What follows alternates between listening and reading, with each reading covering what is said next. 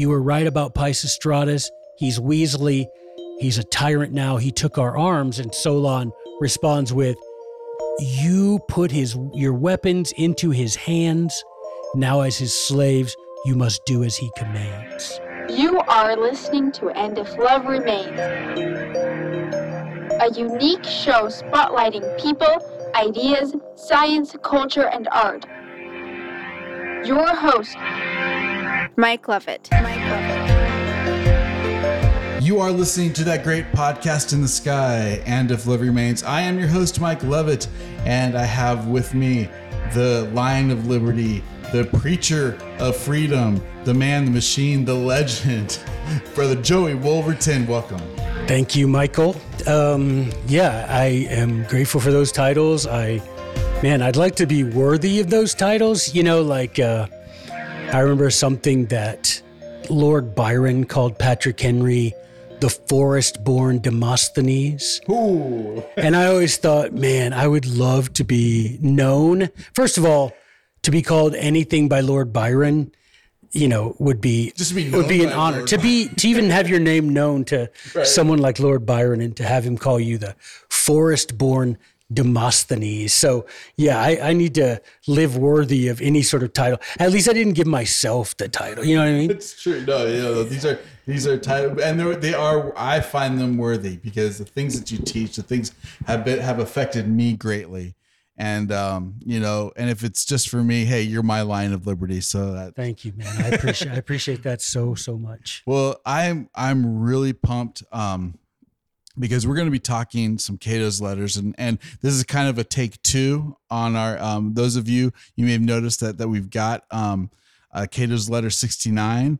Um, the audio wasn't great on that one, and so we're gonna we're gonna do it again. I'm gonna keep that up because I'm sure we're gonna cover while while while we will cover a lot of the same information. I'm sure some new things will come up because they always do because this stuff is so deep. Like there's no there's no bottom to this stuff. So I'm I'm excited to go over it. We're going to talk about Cato 69, um, and I think it's important um, just to kind of give us a, a um a place in history.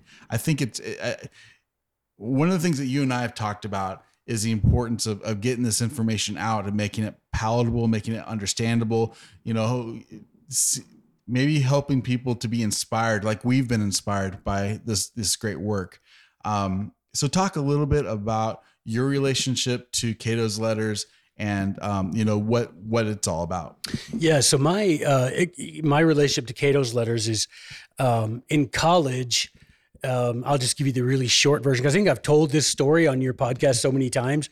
But in college, um, I was the first uh, person on either side of my family to go to college, and I really was a, a short dog in, in tall grass. I didn't I didn't understand what was going on. I didn't, you know, I remember showing up to class the first day and having homework due. And I was like, how did y'all know about any home? We haven't even had class. Well, little did I know that, you know, on the board in the building, there was homework for the first day of class. I didn't know that at all. Right. And uh, no one had told me about that. And so, anyway, uh, I had a professor there that um, I'd gone to him and asked, and, and basically told him I was going to drop out. And he told me, you know, you're you're a bright kid, you're just ignorant. And he's like, you know, you can overcome your ignorance. And he gave me the assignment of going, taking the Federalist and eventually the Anti-Federalist, and looking just the the mass market paperback versions, and just looking in the indices of those two books and uh, writing down any names that I didn't recognize. And of course, pretty much all of them.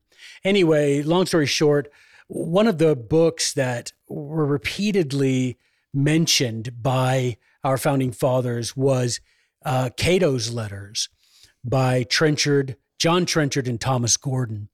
And so I think my first foray into all of this was Algernon Sidney.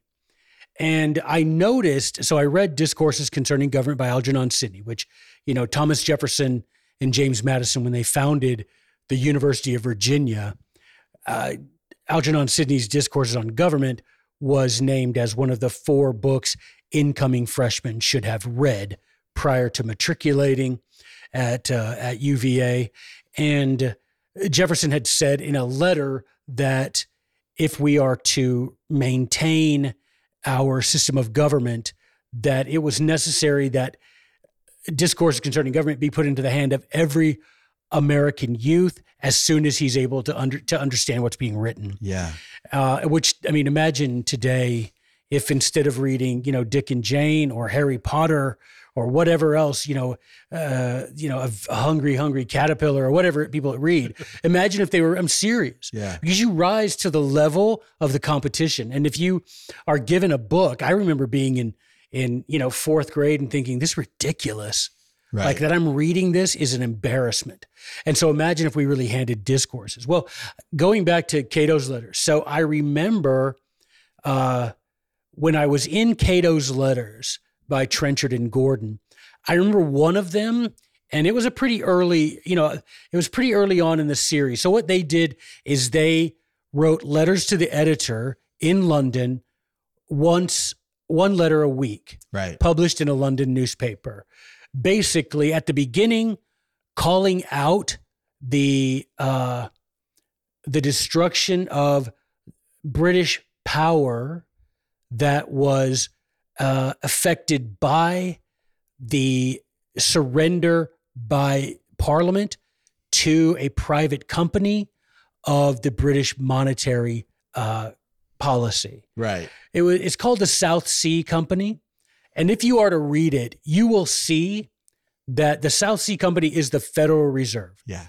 And the government of Britain had given to some of their very powerful friends in the South Sea Company power over the currency, power over just their monetary policy, period. And that's how they start out. They start out saying these guys are not elected. These guys are, you know, they are not accountable to the people of England and they're ruining England. Well, they go on and in their letters, they call out tyranny in Mhm. all its forms.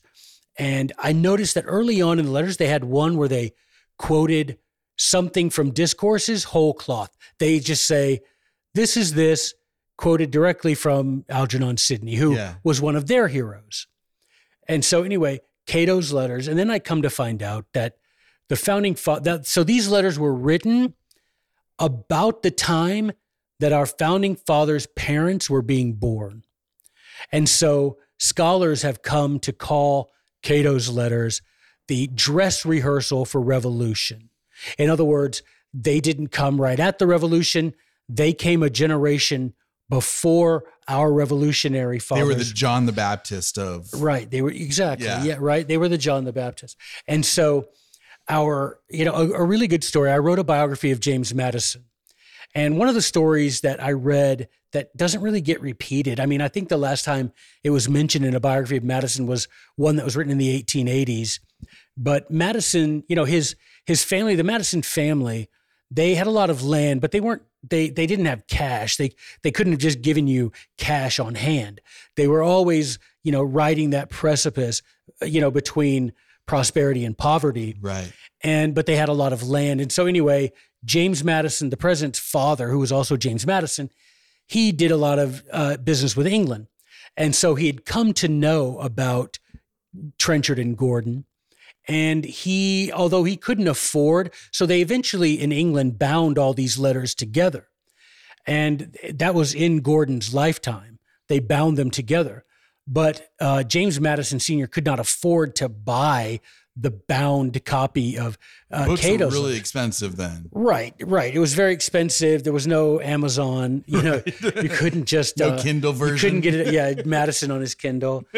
Like, but um, so what he would do is he would buy maybe one or two of them, and then he would bring them home, and Nellie Madison, Madison's mom, would sew them together, like literally sew them together in sort of a homemade book, so that little Jimmy, as they called him, so that he could have them to read. So that by the time he became, you know, he was 11 years old and had his first tutor, because of course, like every one of our founding fathers, literally, not exaggerating, every one of them was homeschooled. Uh, every one of them taught at home uh, their whole lives. Now, some of them, like Madison, James Madison, when he was 11, his dad got together with dads in that area. I, I hate to say neighborhood because the closest house was like two miles. Right. But in that neighborhood, and they hired a teacher, Donald Robertson, uh, and he was 11. And James Madison, in his autobiography, which is is astonishingly about 16 pages long, which is remarkable when you realize that Kim Kardashian's memoirs are like two volumes. and James Madison's autobiography is like 16 pages. yeah. And in there, he writes that almost everything he achieved in life, he owed to Donald Robertson. Wow.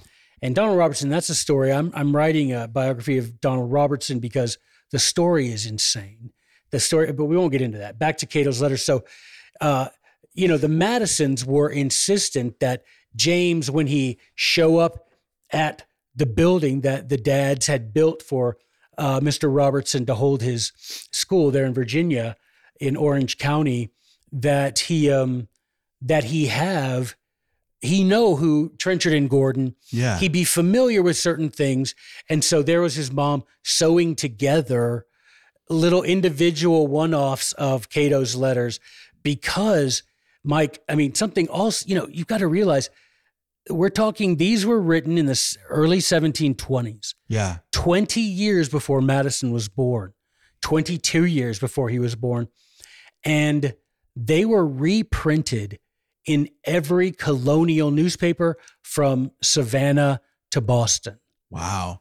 Every one of them, they were reprinted. And it was the most reprinted letter in, in colonial times. And so you see that our founding fathers, their letters, their speeches drip with references from Trenchard and Gordon. And so often that many times they don't even credit them Yeah. It's assumed that you know.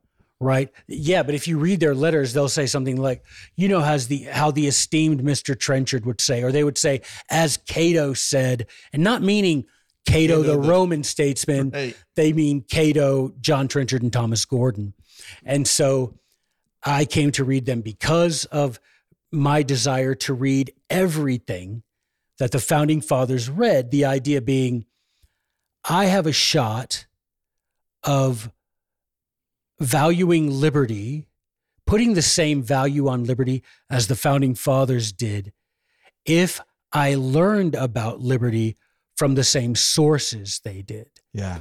And so that was my goal. And I remember talking to one of my friends and saying, you know, I want to put together a library of all the things they read just by going through their references, by going through their letters, their speeches, their sermons, all of this, their, their commonplace books, and saying, if they read it, I want to read it. Because obviously, Mike, their reading of these things, uh, as Shakespeare would say, would say, you know, screwed their courage to the sticking point Yeah. you know, it made it where they appreciated the divine uh, provenance of liberty. And they appreciated that sometimes liberty, that celestial object, as Thomas Paine called it, has a cost that is high. Right. the cost of blood you see.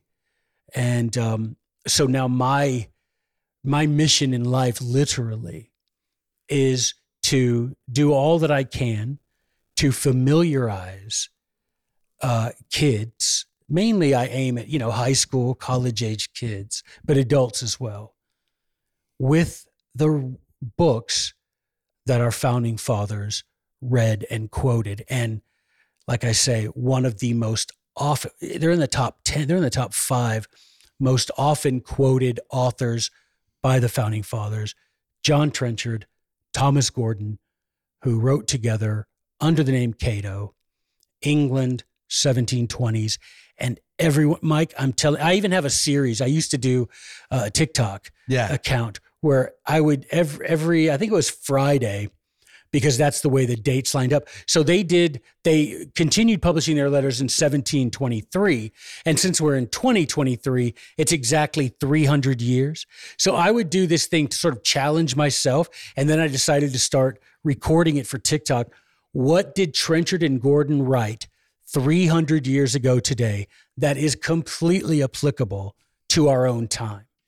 And never once did it fail. Yeah. You know, I did that for months where it was like, boom, this is what they're writing about. And look how it's applicable to our own time. And so when you get, there's sort of this, you just go down the table of contents and the very titles that they they gave to these letters remember they're just letters to the editor of these papers of this paper and when you get down the titles you need no more than read the titles and you want to jump in Yeah. No, that that's absolutely true.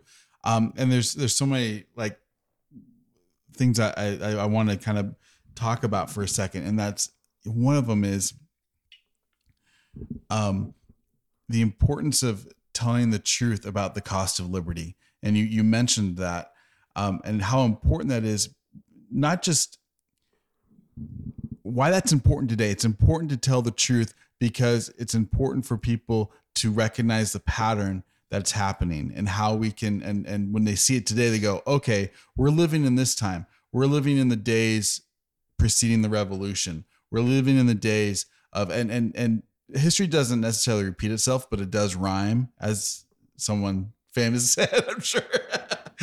And i think i think having this this stuff making it well known what Trenchard and Gordon said is can be a prelude to our revolution, to our time of saying, you know, can we prick the hearts of those um, mothers in the future who will be, you know, sewing the the um, the the books and making sure that their children are reading the things from you know from the bottle from the breast that they'll be able to uh, um, to to share these ideas and and um, raise up a, a I, you know, you say it better than me, but but raise up a group of, of people that are willing to pay that price that's necessary to to to tear down the tyrant. Yeah, I mean, we that's the the hope, and that's the you know, I used to tell my kids when I taught in a brick and mortar school, I would tell them that history doesn't repeat itself. History is inert. History is just words on a page. What happens is the reason we say history repeats itself is because humans, humans who have agency, who have free will, we continue making the same stupid mistakes. That's why it seems like history repeats itself. You know, it's like uh, the French philosopher Charles Pinot Duclos. he But here's the thing. Here's the thing. The, the and I'm sorry to interrupt, but No. the thing that the you say we keep making the same stupid mistakes, but think about it. Even the South Sea Company, it sure was a mistake for the people that were making bank on the for the you know those friends. It was a mistake for the people to allow it to happen, but it was not a mistake for them. So in other words, like people are always going to use their power and authority to prop themselves up, make themselves rich, and give themselves power over the people. Yeah, and Trenchard and Gordon actually have several letters devoted to the fact that when it comes down to it, uh, people more often than not choose power over principle. Mm-hmm. And you know, there's one of the, there's several of their letters, a series of them devoted in these Cato's letters, devoted to that. And so, yes, we could, you know, look at, you know, as Patrick Henry, I have one lamp by which my feet are guided, and that is the lamp of history. I know no way of judging the future but by the past. Right.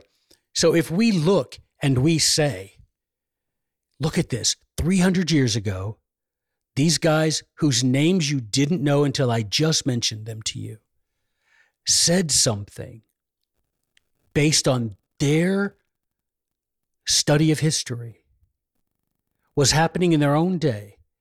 Now we have this geometric opportunity to take their study of history, and their study of history is now a part of our study of history Yeah. And apply it to our own day. So we're sort of the, you know, doubling down on the ability of history to illuminate the path forward. And we can do that and and think about it. You talk about Nellie Madison sewing together these Cato's letters. Mike, I'm like holding an iPad right now where you can get every one of them for free in, you know, and they're in English for free 24 hours a day on a piece of glass in your pocket, Yeah. right? There is no excuse. There might have been an excuse for James Madison not to have read But Cato's. his, but his mother didn't allow it. Right. His parents didn't allow it. And it's like I always say, you know, Madison and those founding fathers, they were built before the excuse factories were founded. They did not let, James Madison didn't let his poor health, his slight stature, he didn't let any of that get in his way. Right. He overcame. He's like, if I'm not going to be physically intimidating, I'm going to be intellectually intimidating. Jefferson is like, if I can't be the greatest orator, I'm going to be the greatest writer. Yeah. Right? Do not point to your shortcomings and use them as an excuse. Use them as a stepping stone, right? It's like uh, Marcus Aurelius the obstacle is the way. Right. If you're physically unimposing, that is the way. That obstacle tells you what? You're going to have to be imposing some other way, right? Be imposing intellectually, right? And so there are all of these things. And so you can just imagine if James Madison could have had access to Cato's letters on a piece of glass. So what excuse do we have? We have no excuse. And Mike, just imagine, imagine the, the number of people, if you count, now this is a thing I've done to just make a point to people because everybody always, we can't get this done. It's too far gone. Rubbish. We can get it done, right? We can definitely get this done. We can restore liberty to this people. And if you look and you count all the people who served in the First Continental Congress, the Second Continental Congress, the Confederation Congress, and the Constitutional Convention, the the uh, yeah, and the and the ratifying conventions in all the thirteen of the states. If you add up all those men as a percentage of the population of the 13 states in 1789. That would be the number of people in America and the number of people we would need to be an equal ratio would fit inside a baseball stadium today. Right? right. we if we can get if we can feel you know fit if we can fill chase field with young men young women who from the cradle that these words become mother's milk to them and that's all we need if we can do that we can do what our fathers did because we will come to appreciate that it is better to die resisting than live submitting. That's right. Amen. And Yeah. you learn that from from from Cato's letters. And yeah. And so we're going to talk about um Cato number 69 and why this one? Why why would it make sense for somebody to start with number 69? Um just generally like I mean, we could have started anywhere. And this is the one that that that you gave me to read. yeah, well, I, I, you know, it's one of those things like when I first started reading it, I read them all because you know how it is. When you discover something that just ignites your soul, Yeah. you read it all. You read it all and you just devour it. So when I just, I was like, oh my gosh. So I just started. But then when I became a teacher of these things, I realized that um, some of the students, they they didn't immediately sense that same ardent desire to consume Cato Yeah. So I thought, how can I, how can I spark that desire? And so what I decided to do is, with regard to Cato's letters, I would have the, you know, the actual physical books in my classroom. And I'll tell you, just pause for a second. I would talk about these books so much. And most every book that I teach about is published, if it's still published at all, it's published by Liberty Fund. Now, Liberty Fund it, out of Indianapolis. Well, I think they've moved now, but it's Indiana. I, I went and saw their. It would fit in this room originally, but Liberty Fund. They were receiving so many orders from Arizona all of a sudden, and they wrote me because I had I had ordered books myself. I was ordering books, extra copies to have in my classroom Right. Paying for them myself no you know and uh they wrote me and said do you know anything about this and i said oh well my students i'm te- long story short liberty fund sent me i came home one day from school and my entire front door of my house was blocked from view by boxes of books sent to me as a thank you by liberty fund Oh wow. So I didn't open them. I put them in the car and we took them up to school. And that morning, I had all the kids come up and we unboxed them together. Oh, how fun. Yeah, it was a, it- a- you know one of those things you'll never forget. What and a cool thing. yeah, and so um, when you open Cato's letters, something that you notice is they all have titles. Each letter, the, Trenchard and Gordon themselves gave each letter a title. And so I would tell the kids, it came to me, have them read whatever, just go through the table of contents and read whichever one sparks their fancy, right? Whichever one of these strikes your fancy, read that one. Yeah. Well, I noticed that a lot of kids started gravitating to 69.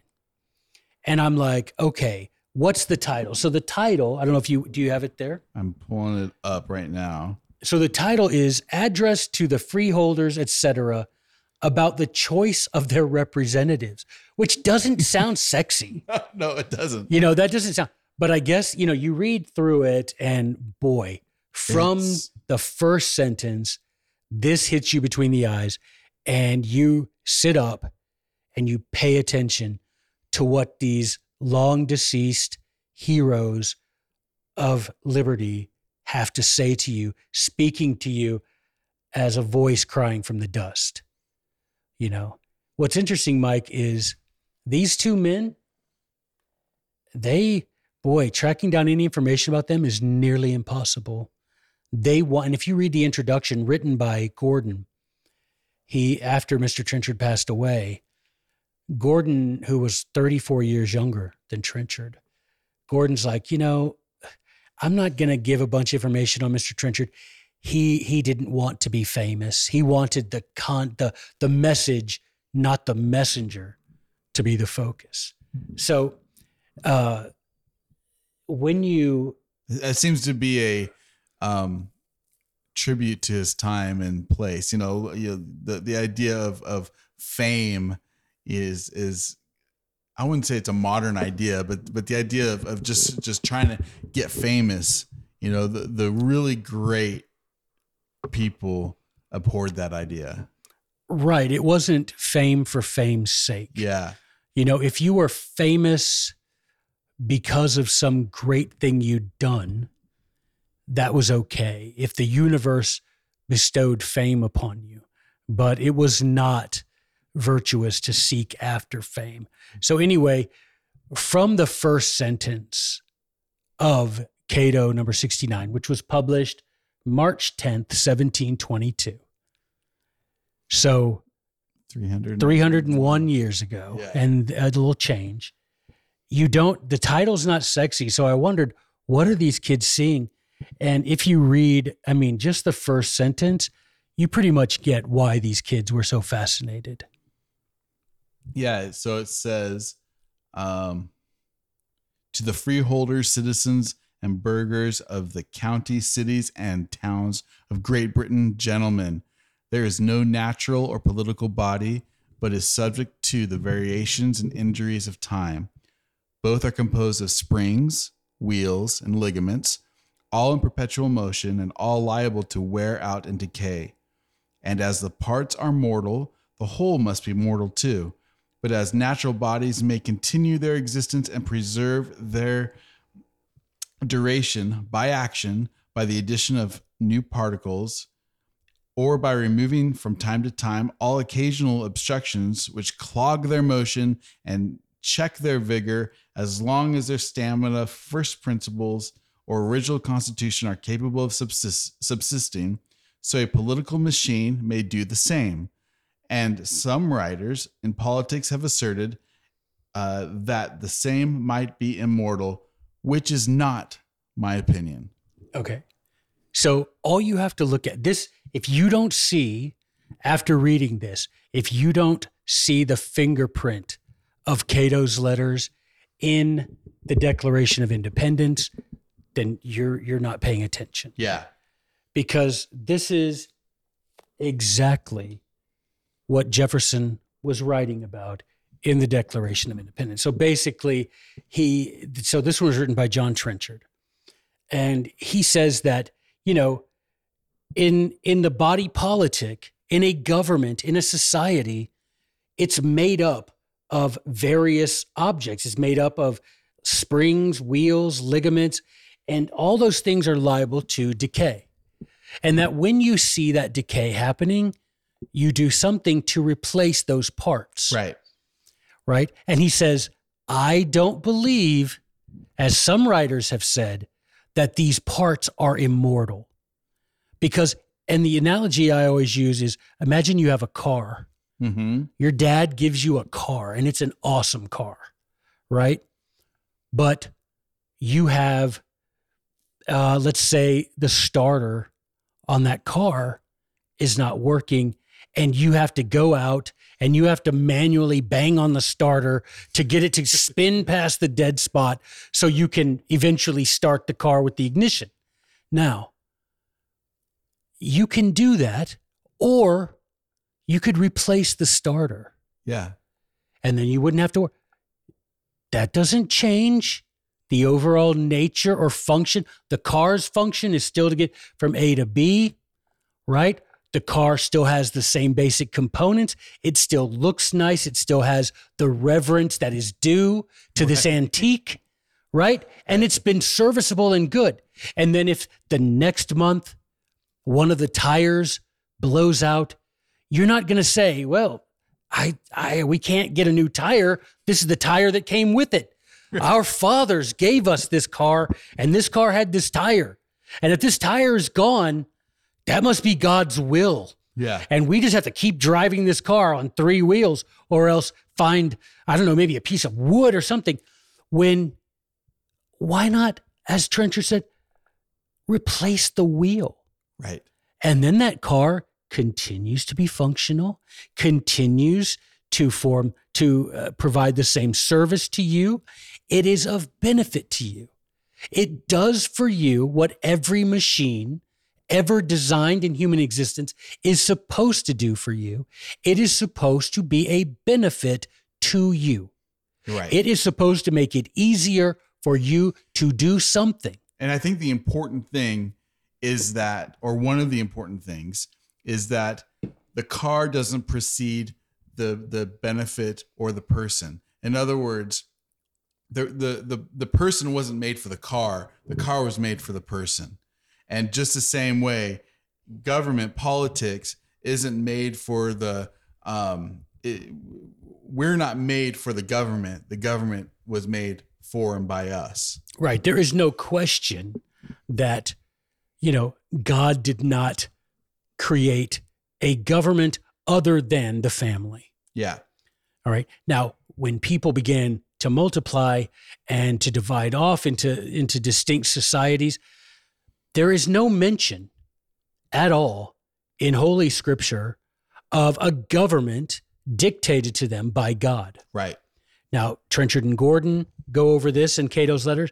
Uh, Algernon Sidney goes over this in discourses that you can't find it.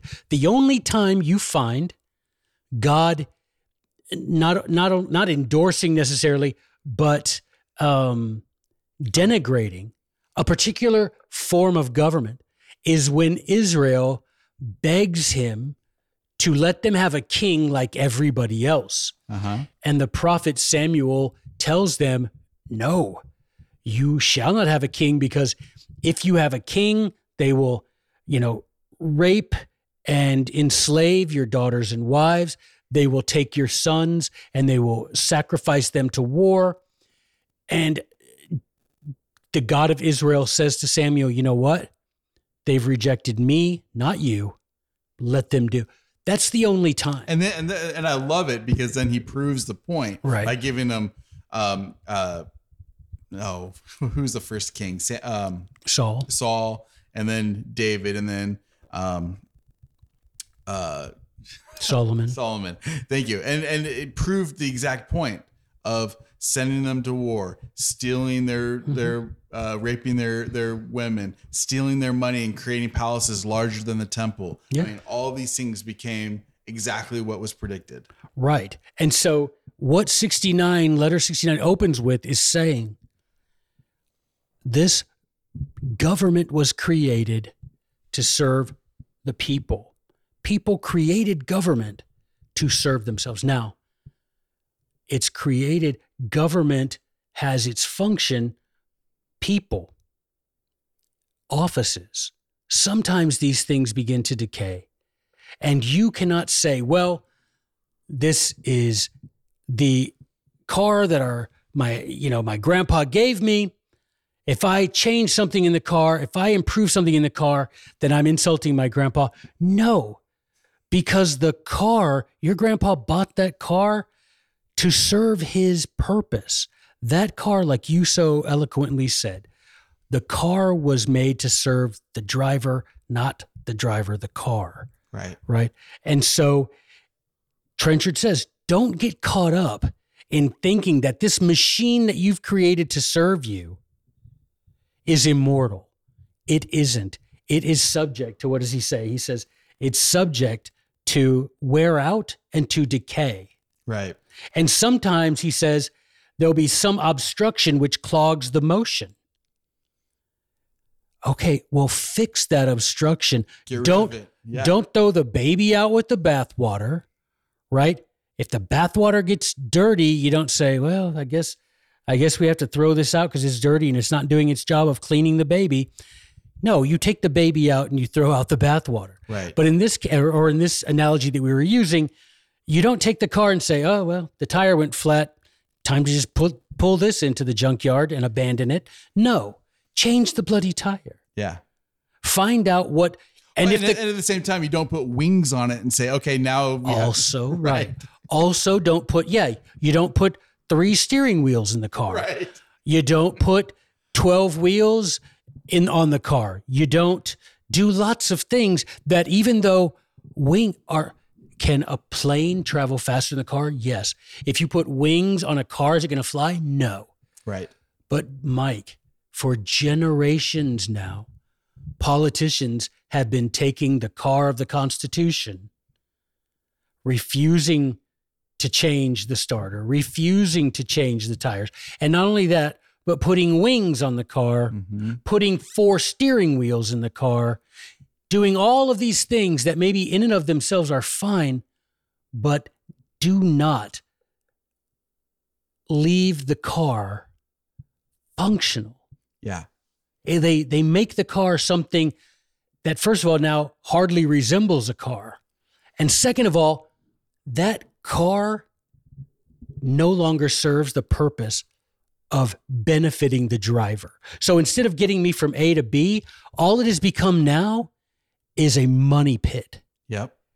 Now it's just something that I have to keep because along comes somebody and says, you know what would help this car? What would help this car is if we had wings on it. Okay. Well, you know what would help this car if we had propellers in the front? You know what would help this car if we had three drivers? And it's amazing how how those that, that same mechanic that is offering all those services to you and that you're paying for now all of a sudden you become a slave not just to the car but to the mechanic that's putting all these things on there. Right. The mechanic can tell you all he wants, but if doing what the mechanic suggests leaves you with a car that you can't drive to work, Yeah. I don't care how good a mechanic he is. Don't tell me that this is a better car if this car that once got me from A to B now does nothing but suck my property, my money, and my time. Yeah. Forget it. It's like Sidney said, right? No one's going to listen to the shoemaker who tells you that this is the best shoe ever made if that shoe hurts you when you put it on. See, and, and you could, and I could see like Trenchard and Gordon, you know, having to be explicit about that um, because we were talking about. I mean, they had a king, and so it's really important to say, hey, listen, then, you know the the the natural right of king. There's no such thing as a natural right of kings. Like that has to be kind of impl- it has to be said and repeated over and over when you have a, a king that goes from father to son. Um, in America, we have no excuse because we have the we have supposedly this constitution that was supposed to limit government, supposed to limit it into what is known as government, and not have it go outside into some other monster that is not government. Right, but there are three things, and Trenchard and Gordon will go over them, and I've sort of distilled them into three V's.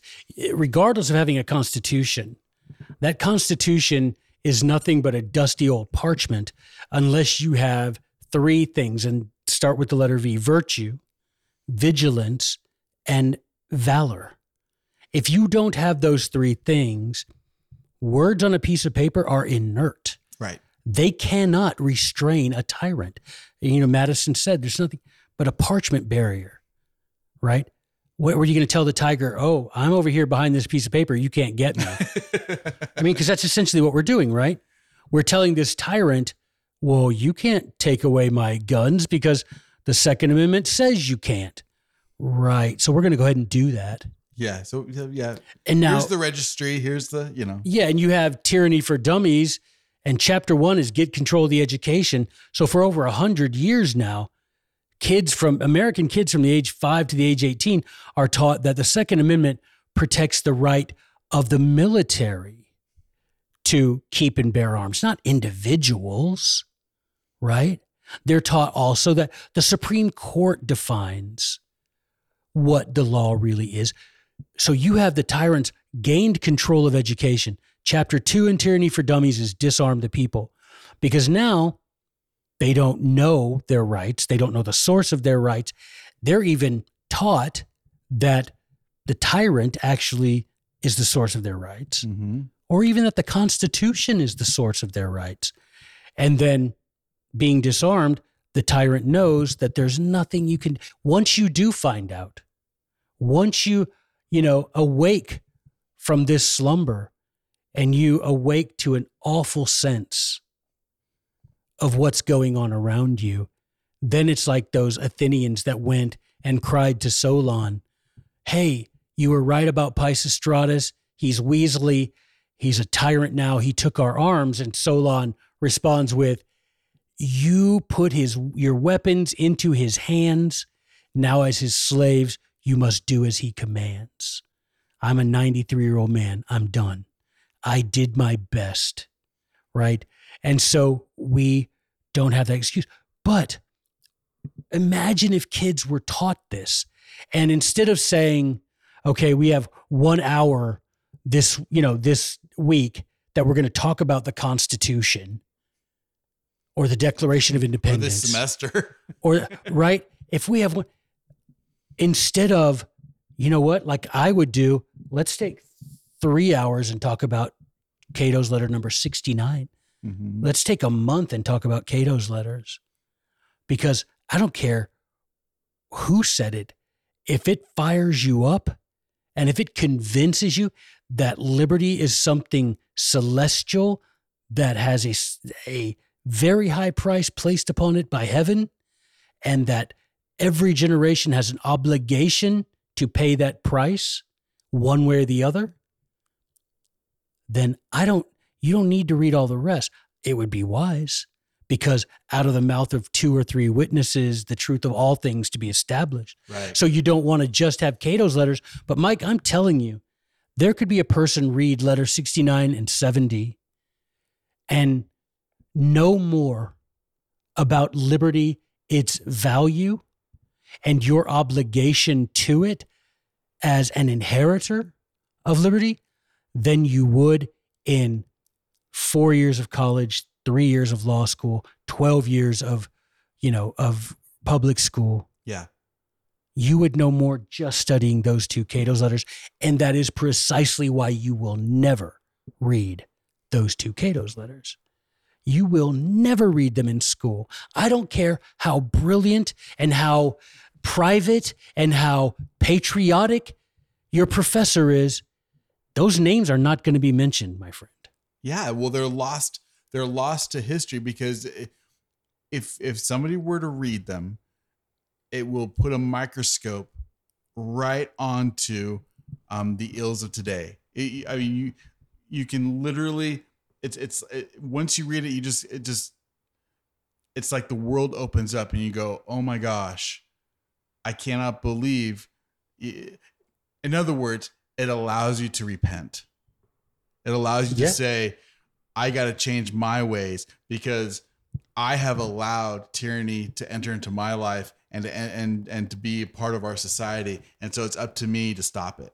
Yeah, and it's like they say, you these people that read these, particularly if you read them before you are co-opted mm-hmm. by the so-called education system, before you are programmed by the plutocrats, then you will read these and you will know that it is not only a, a an obligation, it's not only a possibility, but it's an obligation to do what? To remove the obstructions, to, as they say, to supply the machine with new parts when the old ones become decayed or worn out. Which what? You can do that. Right. But imagine well, learning the, the, that. The Declaration of Independence says it's our I mean, right and responsibility to do It that. It is your right. It is your duty to get rid of those guardians and find new ones. And this is what they're saying that whether it's true or not that these things in the Constitution are immortal, a political body, he says, has the advantage of a natural, a human body. We can look into its inmost frame and, con- and contexture and when any of its constituent parts are decayed or worn out, we can supply it with new ones. And we can frequently annex, add to it, stick on it additional props and buttresses to support for some time a tottering building and hinder it from falling upon our heads. When you see that the Constitution is hanging by a thread, that gives you the opportunity to throw some rope around that thing and really strengthen it. Right? But if you're not if you're not being virtuous, you don't care. Right. If you're not being vigilant, you won't notice. And if you're not being valiant, then when you care and you notice, you will do nothing about it. And I'm telling you, those who run things in this country and those whose object and design it is to destroy liberty here and in every country. They count. They don't care if you're virtuous.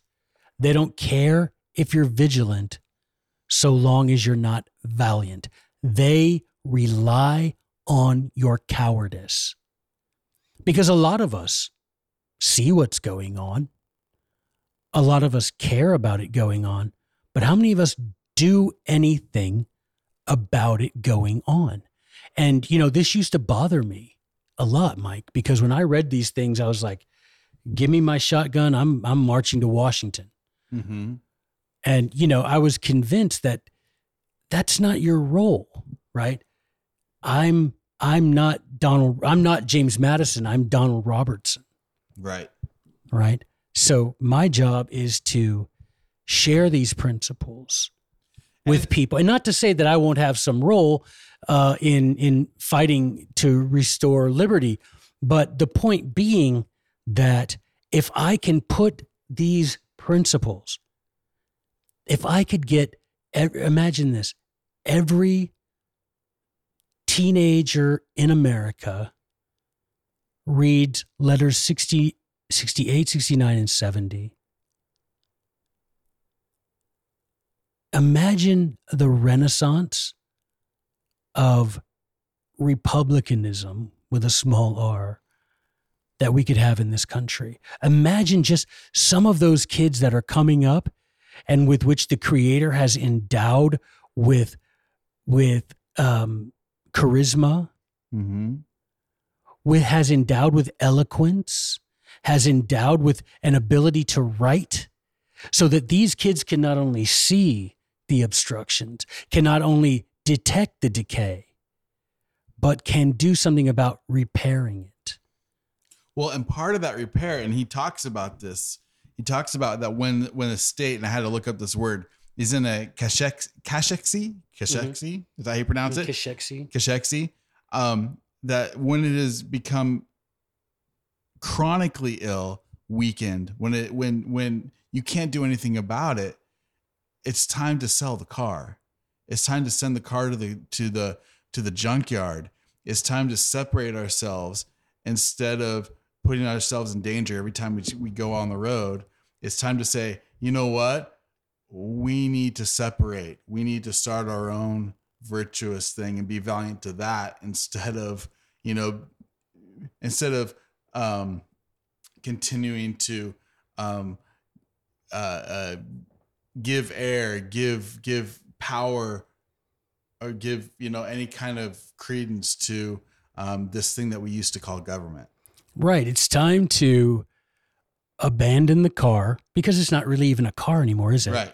It's got wings on it. It's got, you know, it's got five steering wheels. It it no it you know it has um It's got the greatest batteries. you know China. it's got right it's got weird sirens in it it's got all these things it's no longer a car yeah. because what is the definition of a car a car is this vehicle created by mankind to allow a person to get more efficiently more quickly from a to b well if because of this mechanic that you've relied on and he's taken this car and month after month, week after week, you're just dumping money, spending money, giving it this to, me- to this mechanic who is now using your car as nothing more than an experiment, as a way you pay him a thousand dollars and he goes to the wing manufacturer and spends five hundred dollars, and the wing manufacturer says, "Do whatever you can to keep this guy to keep on as this guy's mechanic."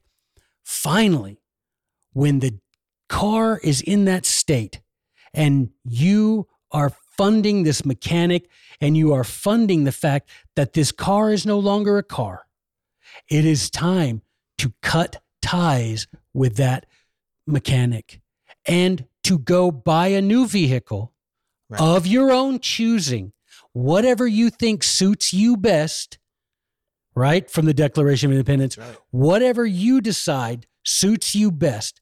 And guess what? Maybe instead of hiring mechanics, maybe you learn about car repair yourself. Might come to that. Maybe there aren't many mechanics, honest mechanics left. And so you look around and you go to a few, and every one of these guys you hire is like, you know, it would be really good for this car? Some wings. And you're like, nope. In fact, in fact, what you really need is you need you need some machine guns that I control because you know there's other cars out there that are going to come and get you. Yeah, other cars are there. I've They're seen cars. I've seen cars with machine guns. I think you need a missile. Right. right? I think you need a missile, and I think that you you know all of these things, right? And maybe there comes a time when we cannot find mechanics who are honest, who are virtuous, who recognize that we invented the car for one purpose and that we hire him for one purpose and one purpose only to keep this car on the road and keep it functioning for my benefit. hmm The minute it stops doing any of that, bye bye, mechanic, Right. because you're only a mechanic because I hired you to fix my car. You destroy, the minute you start destroying my car, you're no longer the mechanic. Now, if you and your buddies decide to overawe me and I come to cut off my relationship with you and you threaten me or you sue me and take away my house and you take away my my uh, bank account whatever you do there comes a time which as trenchard says right here he says it is every honest man's duty to do it's time to get rid of that mechanic. Yeah. So that he doesn't go ruining other cars. That's right. And yeah, that's and So- yeah. Go ahead. No, no, no. I think I and I, and I think um and, and whether the mechanic has been around for centuries, it doesn't matter. Yeah, and I don't care who certifies, Right. whether it's, you know, the Republican Party or the Democratic Party certifying that this is a really skilled mechanic. I don't care. And yeah. And I would I would say, are, are we at that state of cachexy where it's time to abandon the car and abandon the mechanic like we were in 1776? Uh, I, I, that's you know Well, that's for say, here's what I would say. If you want to save the car and for, you know, if you want to save the constitution, the best way to save the constitution is to leave it, is to leave the union, to separate. uh, well And so, yes, so if you want to save the car, the best way to save the car is to to get rid of the maybe you buy a car a new car yeah and you you use as a model for your new purchase the car in its original state, the one that the mechanic ruined. yeah But it's like when people ask me, you know, politicians, you know, people say to politicians, what's the first thing you're going to do? And they start naming, in my first hundred days, I will do.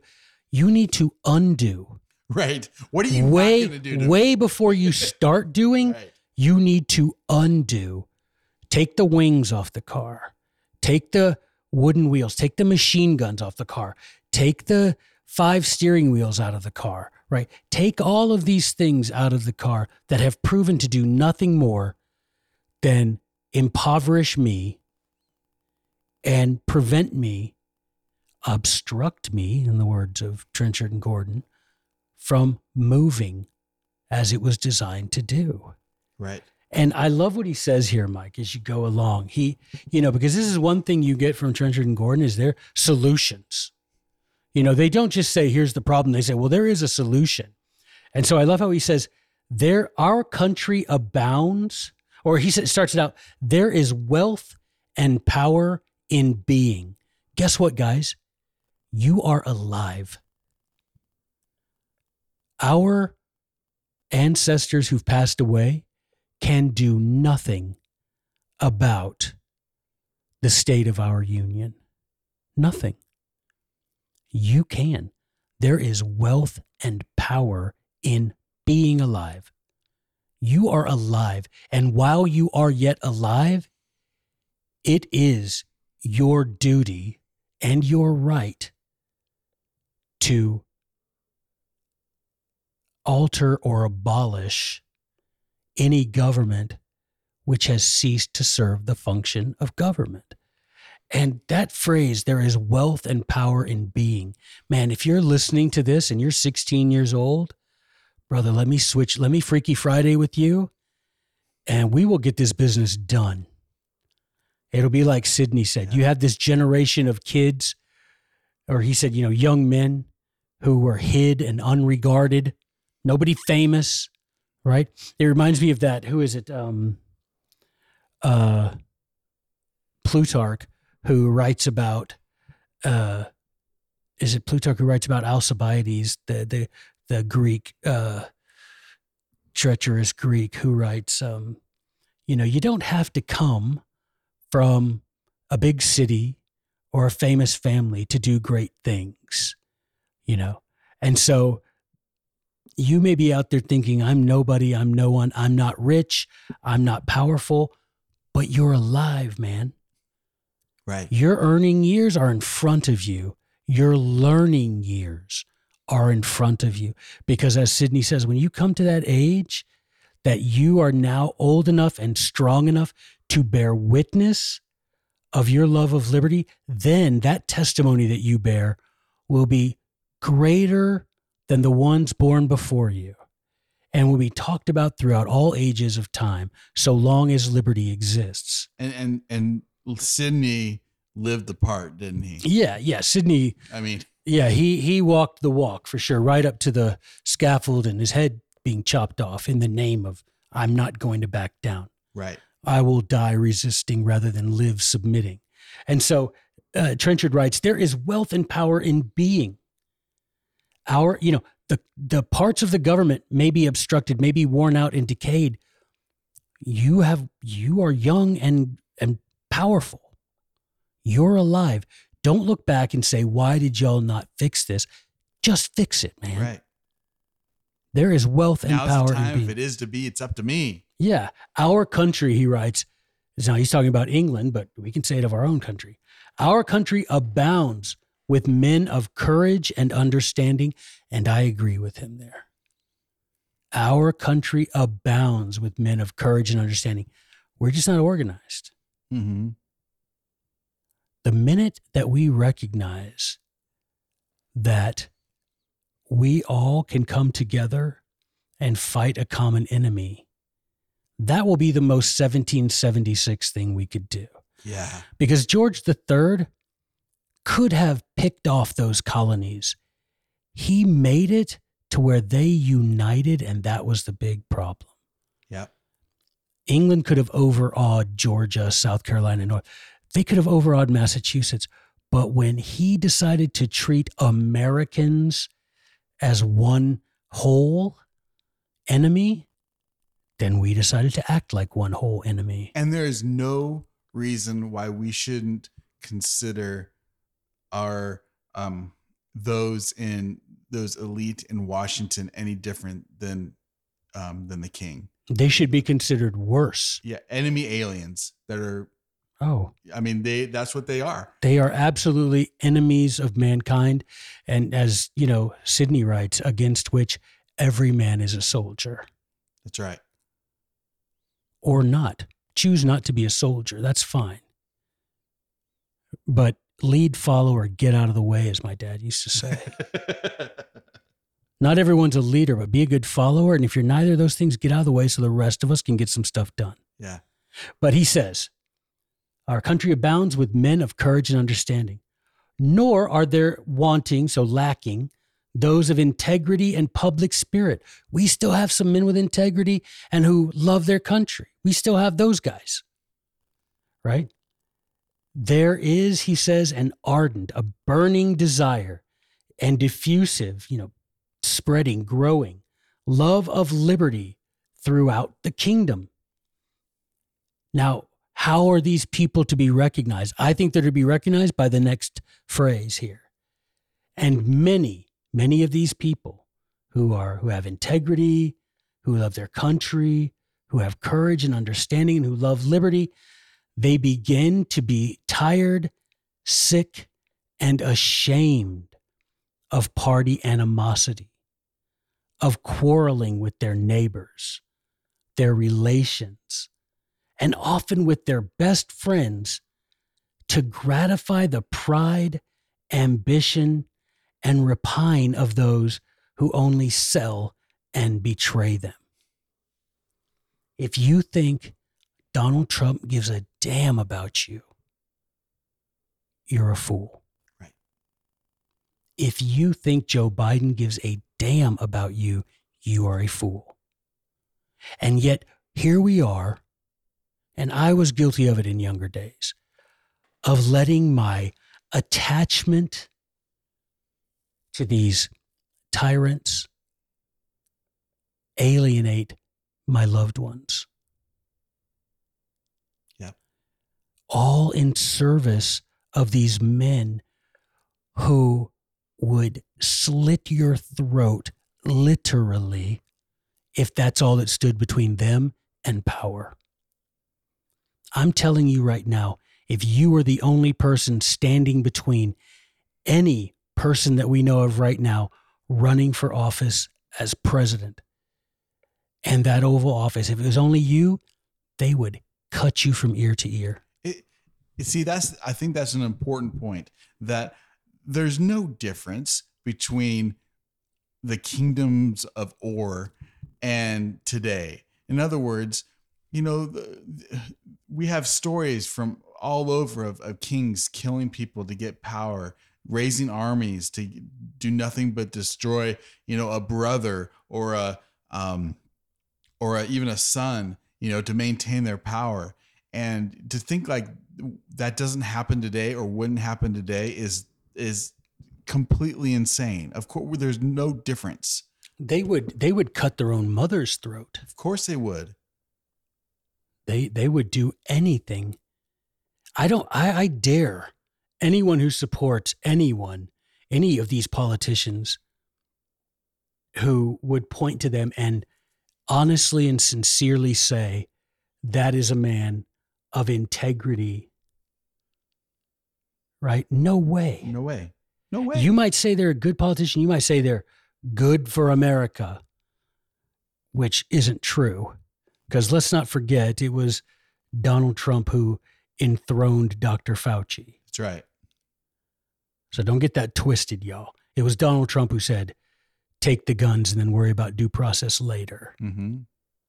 Okay, let's not get it twisted.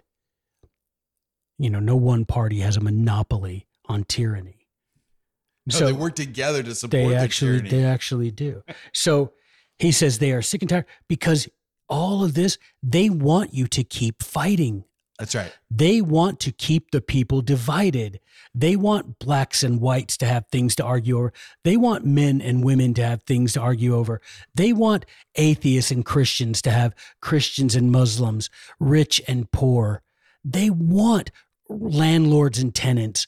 They want bosses and employees. They want all of this to keep going because while we're involved in these disputes, we fail to lift our eyes and see on the walls of the castle all of those men laughing at us, knowing that we are going to destroy ourselves, and that when we do, when we allow this animosity and this quarreling to weaken us all, then they all they have to do in is come in and just scrape up the remains and declare themselves because they will put someone forward as our Mhm. savior. Yep. It'll be the man on a horse, right? He will ride in and save us from ourselves. Now, but what does Trenchard say? It is yet in our power to save ourselves. And he says most men have an inclination to do it. And it is only owing to the art and address of our common enemies if we do not agree on the means of doing it. So I would say that anyone who causes division among the people, division that would prevent them from uniting in purpose, and that purpose being to dethrone the tyrants and those who support them. I would say that person should not be followed, should not receive a vote. Mm-hmm. Yeah. Because if that person's trying to convince us that someone else is the problem, not not you know, not this, then that person is working, if not one of the tyrants, is working on their behalf. Well, and like he says in this next paragraph, he says, you know, who are the people that we need to find? He says, um, uh, if there's such a general disp- disp- disposition towards liberty through the whole kingdom, that if there should be found in the next House of Commons, in other words, these are the people that we need to have in the next House of Commons. They are honest, bold, wise men who would have saved Sodom and Gomorrah. So that, there, there's like the trick, right? So are there 10 good politicians that would have saved Sodom and Mhm. Gomorrah? Is there one? Well, let's Is not- it- you know, Are there 10 honest citizens of the United States? Are there 10 honest, bold, and wise Americans who are willing to be a follower, if not a leader? Are you able to recognize the courageous and informed? Are you able to recognize those wiser than you and follow them? Are there 10 of them? You know, and if not, then as he says, he's like, my heart can speak no more. right. Then we're done for. Yeah. But I, like Mormon said, I'll fight, but with no faith. yeah, I'll, yeah, I'll go down swinging, but you know, obviously, but I know I'm going to go down. Yeah. Well, then he says, So, gentlemen, it lies upon you to give motion to the machine. You are the first springs that give life to all virtuous resolutions. Such as you show yourselves, such will be your representatives. Such as is the tree, such will be the fruit. Choose honest men, free and independent men, and they will act honestly for the public interest, which is your interest. It is not to be expected that criminals will destroy their own handiwork, or that they will reform or punish themselves, or that men who have brought our misfortunes upon us will go about in good earnest to redress them or even own that there are such. so powerful. You get the government that you deserve. That's right. So don't think that voting for someone who isn't a candidate for a major party is a waste of your vote. Because if voting for liberty is a waste of your vote, then voting doesn't matter. Then there needs to be something. If ballots don't work, then we have to go to Well, bullets. yeah, there there there has to be. You know, we talk about um, uh, um, balance of power. You know, you- the the um, uh, but the ultimate balance of power is the people itself. Is the people saying no, whether that's in a jury on a small scale, but even on a larger scale, no, no, no. This is this has got to end. I I refuse to accept your authority because you have stepped outside it. Right. And it's, you know, we are the ones. You're you're the ones who are going to decide whether that car gets scrapped and a new one is bought that functions the way cars are supposed to function.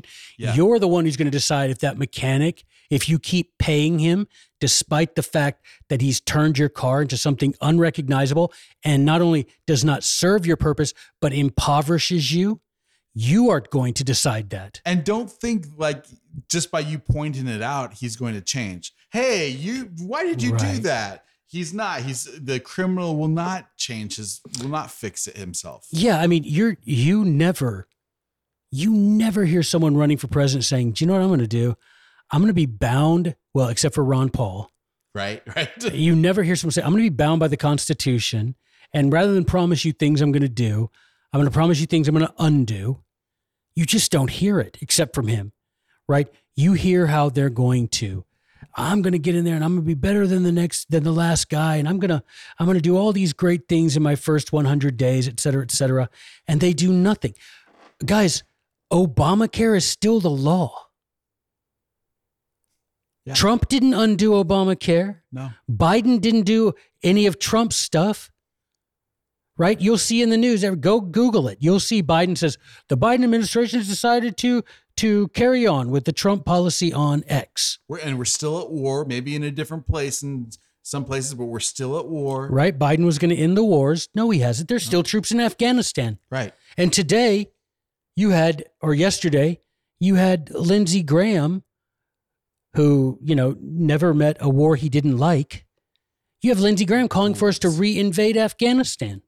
Goulds. These people are And I'm telling you right now, spoiler alert, but Trenchard and Gordon have one of the Cato's letters uh, called On Heroes of Heroes of and tells exactly what we should do with these politicians who vote to keep us at war. I won't tell you what it is, but you go get yourself a copy of Cato's letters, look for the one about heroes, read that and see what they suggest we should do Yes. with these politicians. don't wait for the podcast to come out. Yeah. We will cover it. But yeah, read it first. So we won't have these politicians are never going to come and No. undo the bad things their predecessors have done because they're all part of the same criminal organization. And, and don't think don't think like you can not only vote, but don't think you can like file suit against them because all eh, all the judges have been bribed by the government. They're the, the judges are being paid are are on the payroll of the government, so they're going to rule in favor of the government. I mean, that's just like who's the paymaster? You know, so so if you bring up a lawsuit against um, you know, some municipality or some government official or some or something, they're not going to look in at the liberty angle of it. They're going to look at, oh, there's precedence for this, there's precedence for that, and since some other uh, tyrannical judge uh, ruled this way, I'm going to rule the same way, which is always going to be against the people. They're on the payroll of the mob. and that's and it's the mob that that runs the show uh, and he says that um, deep wounds must be probed and searched to the core before they can be cured Love that. now i when i hear this i think of these committee meetings of congress where they had fauci and they had all these people you know the fbi director and all of these people the irs director and they come in and it's just kabuki theater. Yep. it's sound and fury signifying nothing. They have them come in rand paul goes up one side and down the other and nothing happens. And all it all it proves is that they know that it's unconstitutional, that they're willfully going against the freedom of the people. but what has happened is hunter biden in jail no, is fauci in jail nope, Is Hillary Clinton in jail? Nope. Is the IRS director in jail? Nope. Is the FBI director in jail? No. Uh, nope. And never will be. Never will be. never will be. Never until we realize that we give motion to the machine. Right.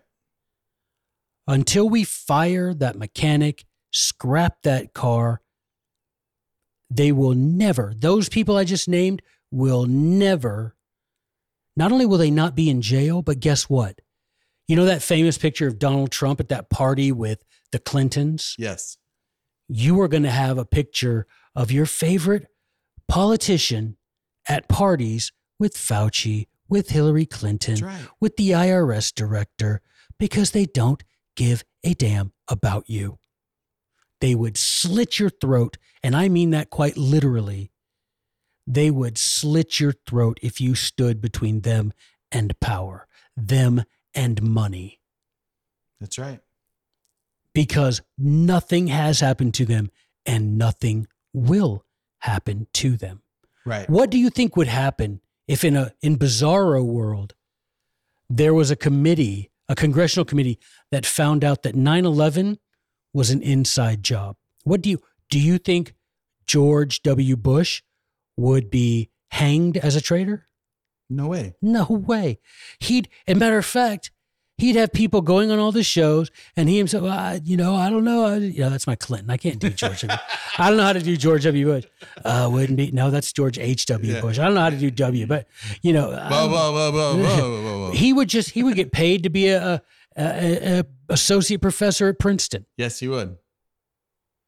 Yes, he would. Fauci's getting paid quarter of a million dollars to go around and give speeches. And that's what would happen. Why? Because criminals, there's honor among thieves. Yeah, They're not going to undo their own stuff, man. that's right. And they're not even going to admit what do you think George I mean, when Bill Clinton was proved to have had relations, you know, intimate relations with Monica Lewinsky, after you can go and watch on YouTube where he's like, he's pounding the pulpit, Oh, right? So, I am going to say it one last. He was so angry. Hmm. I did not have sexual relations with that woman, Miss Lewinsky.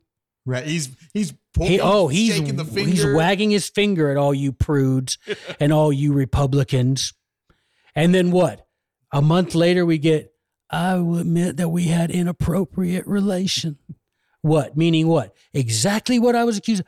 I'm doing. Did it matter? No, he was reelected. He was reelected, and and and overwhelmingly reelected. Right. And it was funny at the time because people were like, well, that ruined him. I'm like, are you serious? Well, because here's the thing: is that's like the to me that's like the crumb that they put out there. In other words, there's so much stuff you had on the Clintons and any politician that you could get, but that was just the here. Here's a little red meat for you guys. You know, we're gonna we're gonna talk about this this little sexual um indecency, but we're not gonna talk about the real crimes that this family has yeah. done. Yeah. We're not going to talk about the actual lives that they have killed, that they have taken away. We're not going to talk about the actual, um, you know, uh, uh, drug smuggling that they have done. We're not going to talk about anything that that and, and and this is not just a Clintons. I'm talking about every single politician. Yeah, read the history of the Bush family, Yeah. It's insane. It's the insane. Walker family. Read the history of that family. You know, George Herbert Walker Bush. Yeah, read the W, the Walker family and the Bush. All of them are the same, these elites. They're the same. Right. We, go look at the history. How, how did L, how did LBJ become president? Huh. Hmm, How wow. did Kennedy become president? right? Joe Kennedy made deals with the mafia. Yeah. Why why why was Kennedy assassinated? Because Bobby Kennedy starts busting up the mafia. There's there. You know, it's it, the point is these guys are always going to do this and it is up to you to undo it. That's and it. I love what he says. He's like, "Look, you got to probe and search to the core. We have got to hold these people. We have got to hold Nuremberg trials. Yeah. And the minute someone says, "Well, I was just doing what I was told to do," hang him. Yeah. There should be a gallows with a hundred nooses. One lever, hang him. There's there's absolutely no fear of the sword of Damocles. Zero. And here's what they say. They say these people that did the damage, they they're not going to let the operation go on. No. And they're certainly not going to not going to actually admit that there's a cure because they can be put at ease by the death of the patient. Guys, if this doesn't ring for the COVID generation, they profit from murdering you. And if you don't think it's murder, what is that? The premeditated killing of another in cold blood?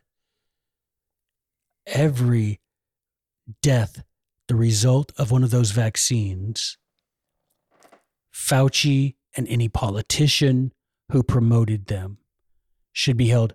And, you know, Trenchard and Gordon says this that you're not only guilty, not only is the guy, you know, holding the gun guilty of the crime, but any of those people that made that crime possible. Mm-hmm. So all of those people should be lined up and held accountable, That's right. right? That's right. Because ultimately, it's going to be better for me than for thee. Because they profit from the murder.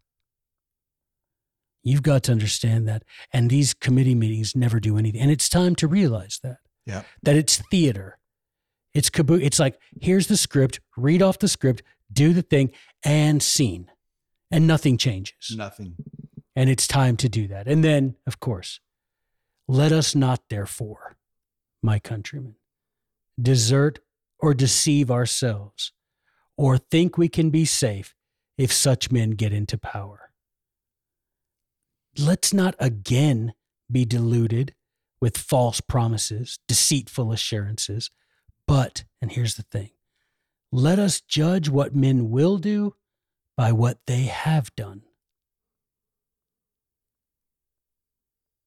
Judge men what they will do by what they have done.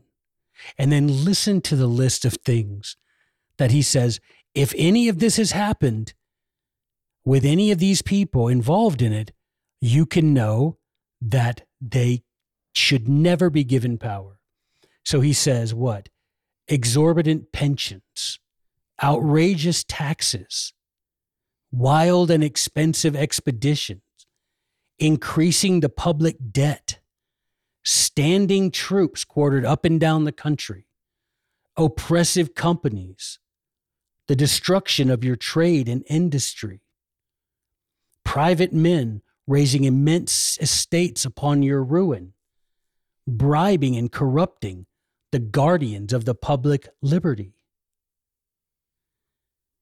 If that's happened, when that man was in any way connected with making those policies, that man does not deserve power. That man is a criminal and should be treated accordingly. Check, check, double check. Yep. And And then, again, this this speaks right to today. It really does. and he asks, he's like, What do you think? What about all these complaints? Guys, look at th- those things. It's like I tell people to go to the Declaration of Independence and read the complaints, the grievances against the And king. you're like, oh, is that all? I'm like, is that it? you know, I mean, Caligula blushes when he sees what our politicians do today.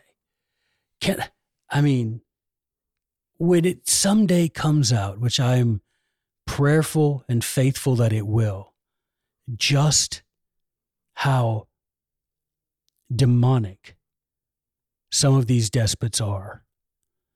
I think some people will be shocked to learn of the extent of the evil. That these men that you support and that you praise and that you fight with your family over, Mhm. that you alienate your friends and loved ones over, that you cause fights with your neighbors over, when you find out just how vile and vicious and disgusting and demonic that man was, how foolish are you going to feel? And you don't have to worry about is it true? That's why we're reading this letter to you now. Right. You know it's true. And he says, Are you, what about every one of these complaints? Well, As Mike just said, check, check, check.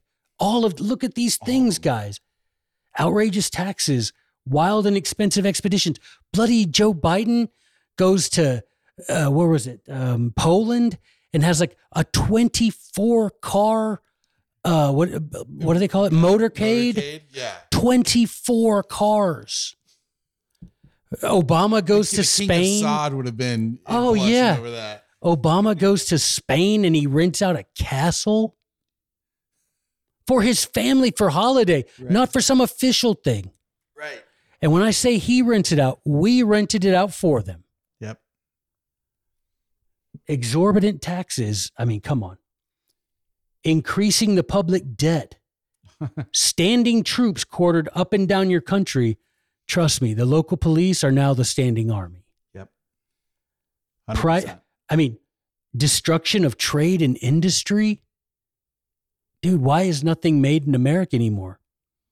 Because these oppressive companies have bribed and corrupted the guardians of liberty, That's and right. they now work together to build uh, immense estates upon your ruin. That's right. Fauci got that golden parachute, man.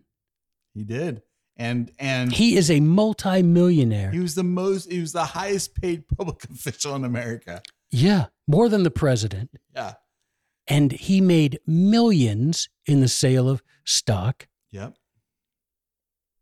and upon the and He ruin made, and he made commissions on those vaccines. do you know any exactly do you know anyone who lost their job because of covid yes Mhm. do you know anyone who lost their wives do you know anyone who committed suicide all of that should be laid at the feet of Fauci and any of the politicians who supported him And and they will laugh unless you do something about it. Yeah, they're they're laughing now. Yeah.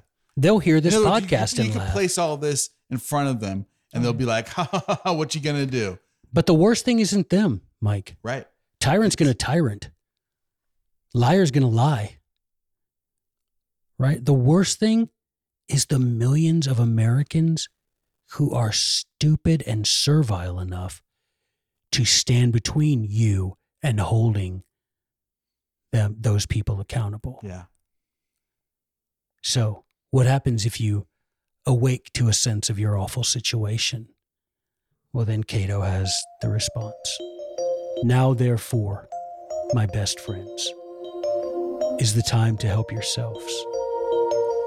Now act honestly and boldly for liberty, or forget the glorious and charming sound.